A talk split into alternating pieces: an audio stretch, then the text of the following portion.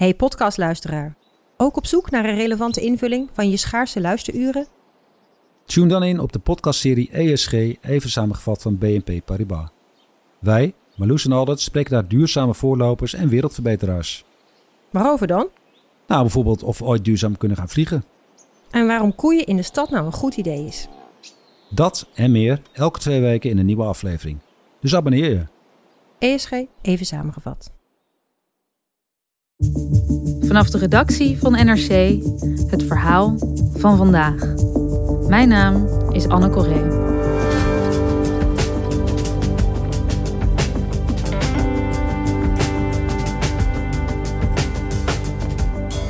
Ali en Amadou wonen al vanaf hun vijftiende in Nederland. Ze hebben werk, vriendschappen en ze zorgen voor kinderen. Maar één ding hebben ze niet: een verblijfsvergunning. Verslaggever Shaila Kamerman volgt de mannen al tien jaar. En intussen werden het ook haar vrienden. Hoe bouw je een bestaan op als je hier officieel niet hoort?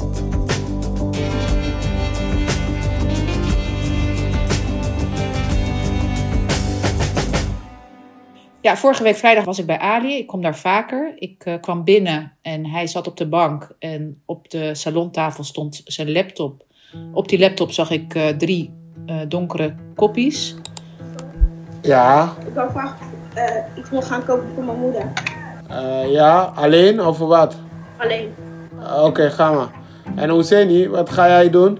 De tweeling Hassan en Hussein, allebei tien. En Ismaël, die nu 13 of 14 is, dat weet ik niet helemaal precies.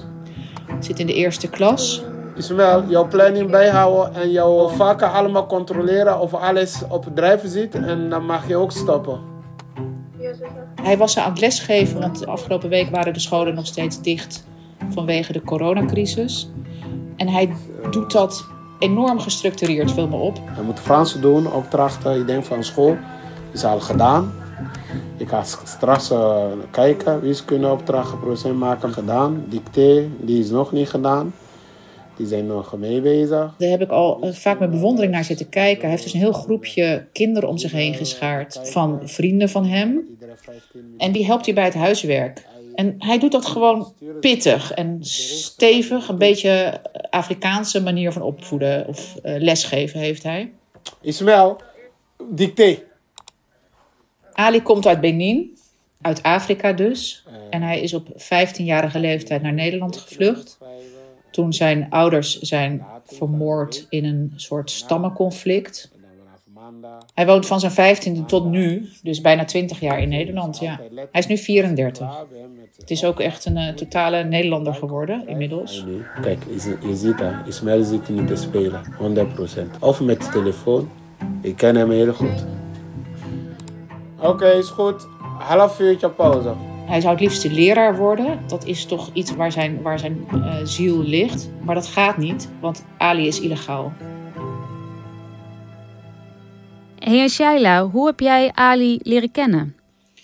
Ik heb Ali leren kennen uh, omdat ik een jaar of tien geleden een verhaal wilde maken over uh, het leven van iemand die illegaal in Nederland is. En via een tussenpersoon die ik kende, die uh, veel te maken heeft met illegale jongeren, leerde ik Amadou Diallo kennen.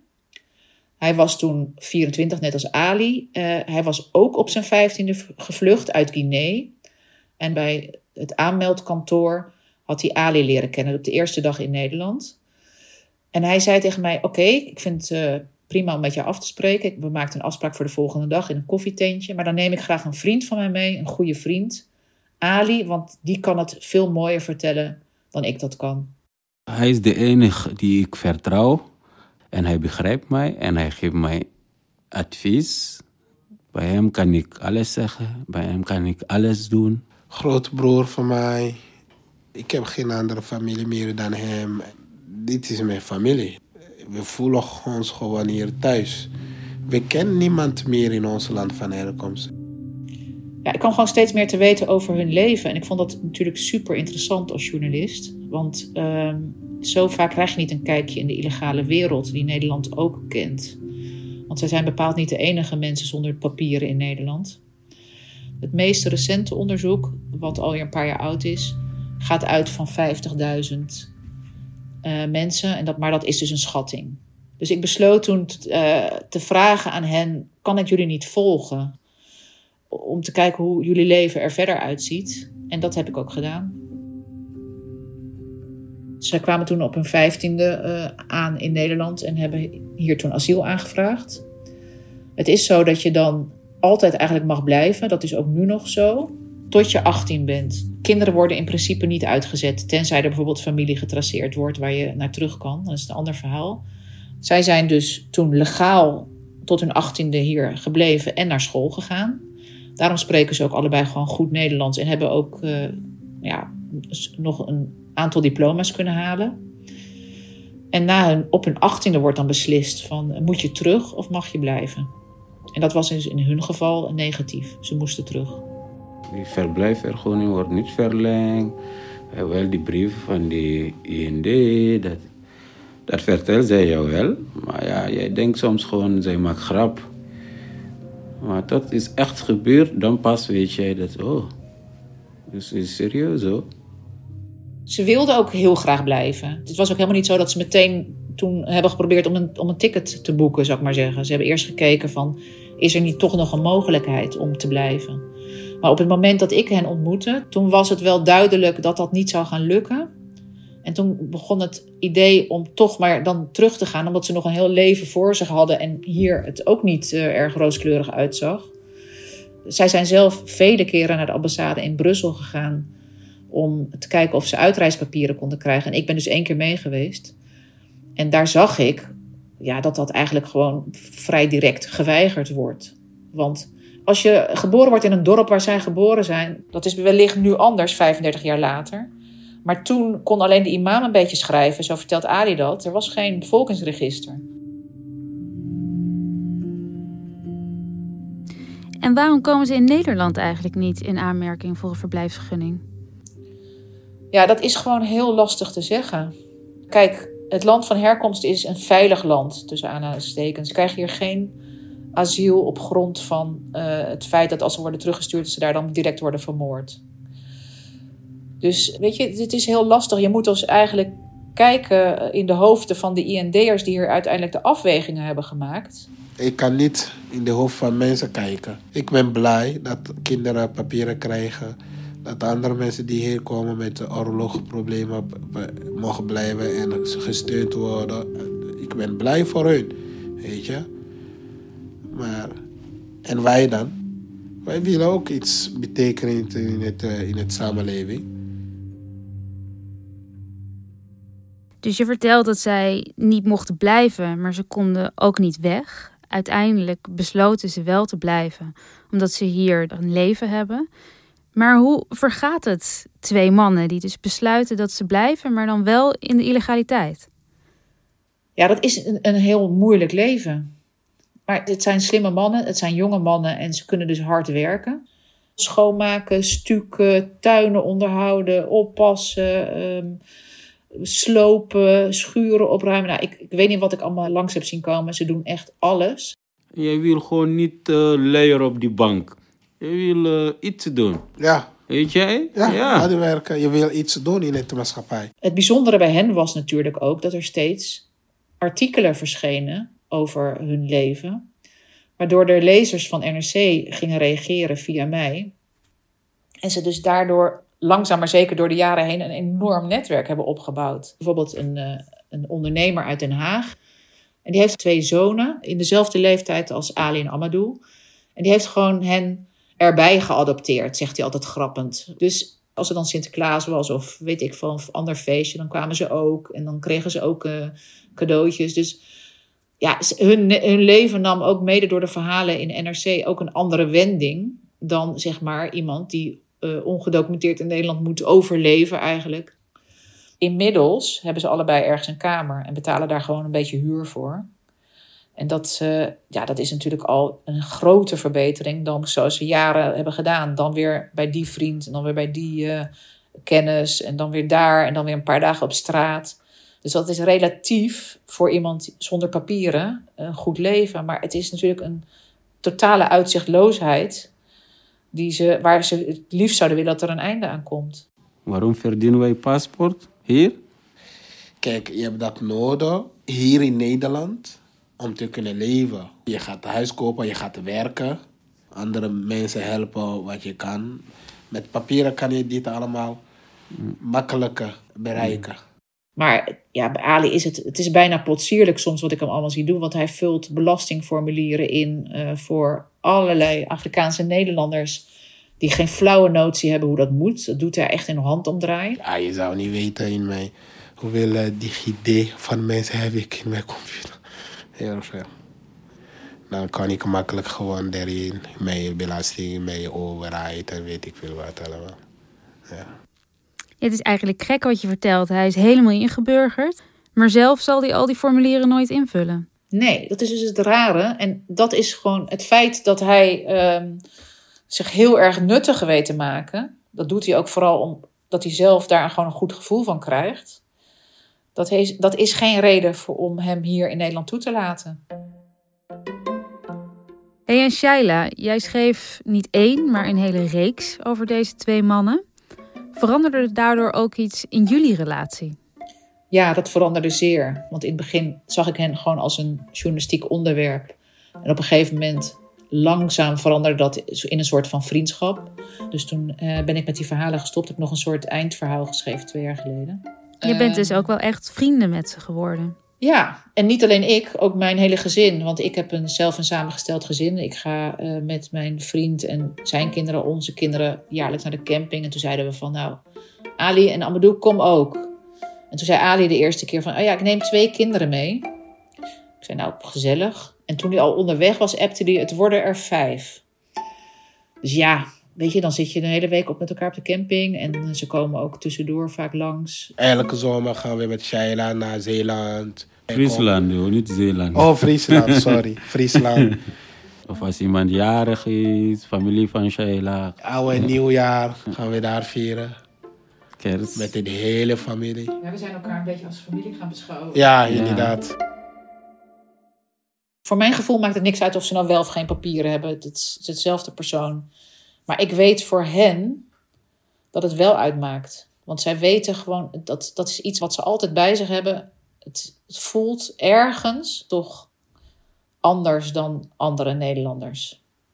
Je bent niet een echte Nederlander, je bent hier eigenlijk niet welkom. Ja, want het is eigenlijk gek. Enerzijds schets jij een beeld van twee mannen die een breed netwerk hebben, allerlei klusjes doen, werk hebben, bijles geven.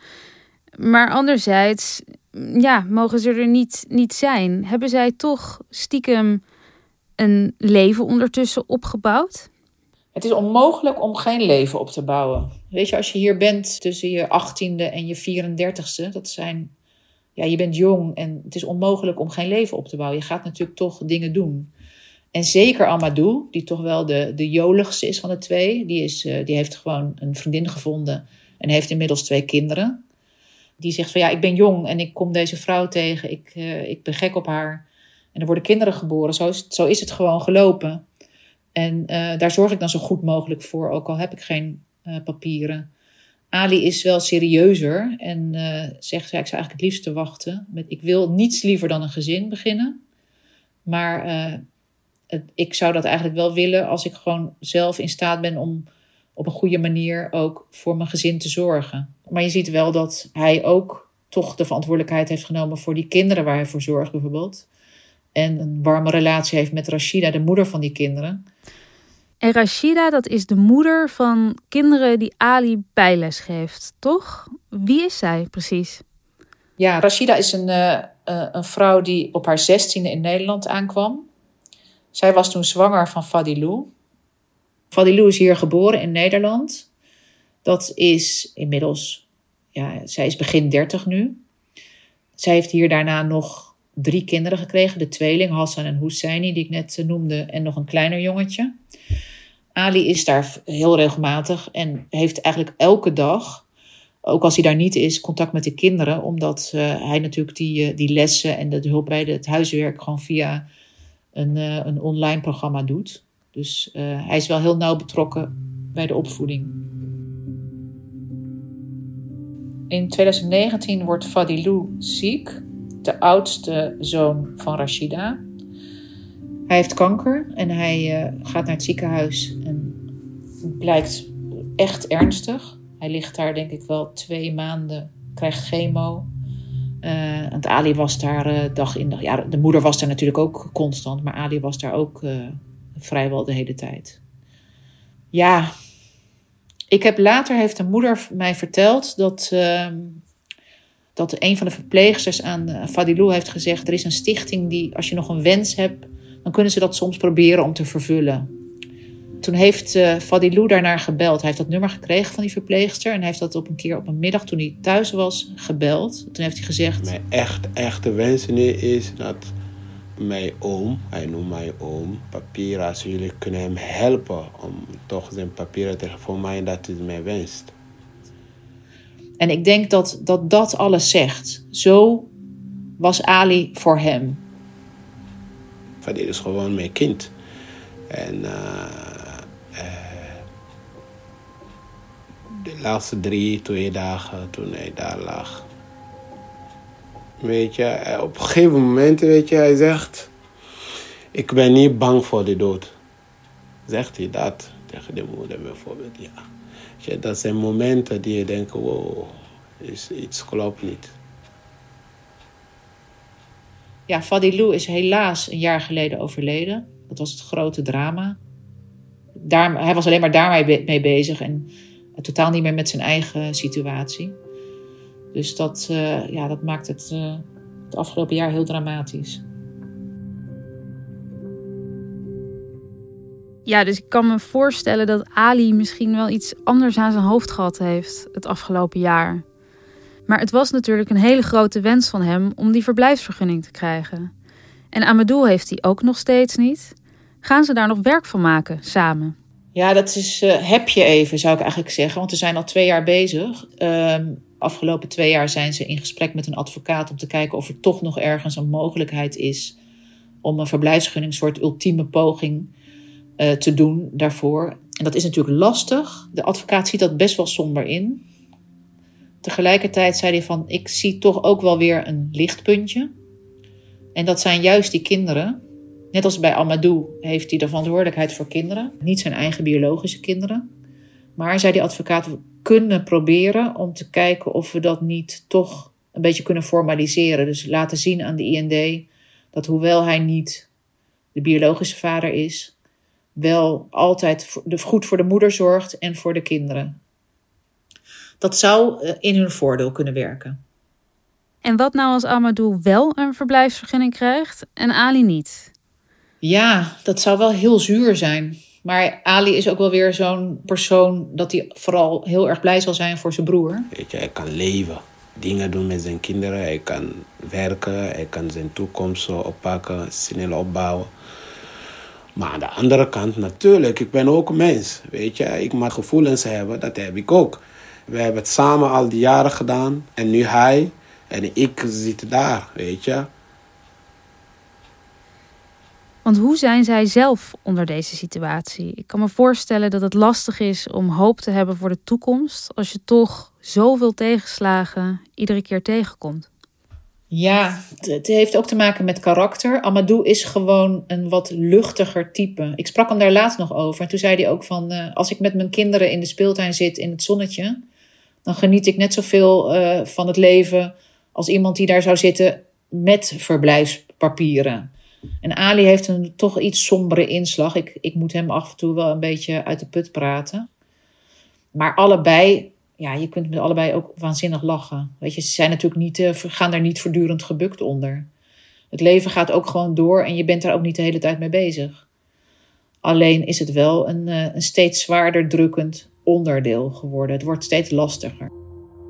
Op papier bestaat ik niet, zeggen ze. Maar voor mezelf, ik besta.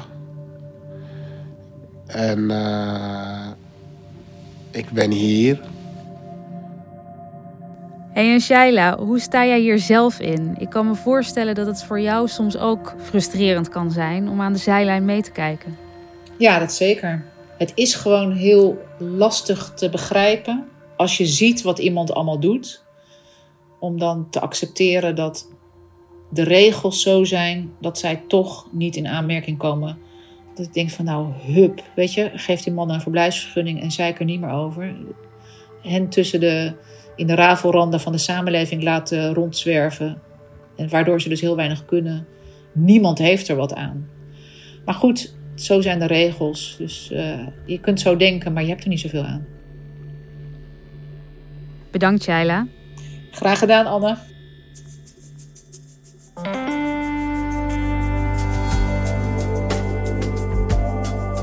Derde seizoen van NRC Vandaag zit er alweer op.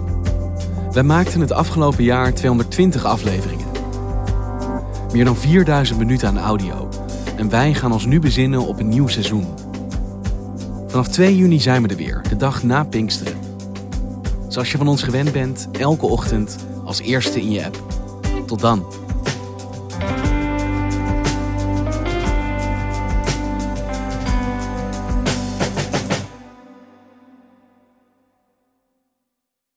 Technologie lijkt tegenwoordig het antwoord op iedere uitdaging. Bij PwC zien we dit anders. Als we de potentie van technologie willen benutten, kunnen we niet zonder een menselijk perspectief. Human-led, tech-powered noemen we dat. Ga naar pwc.nl.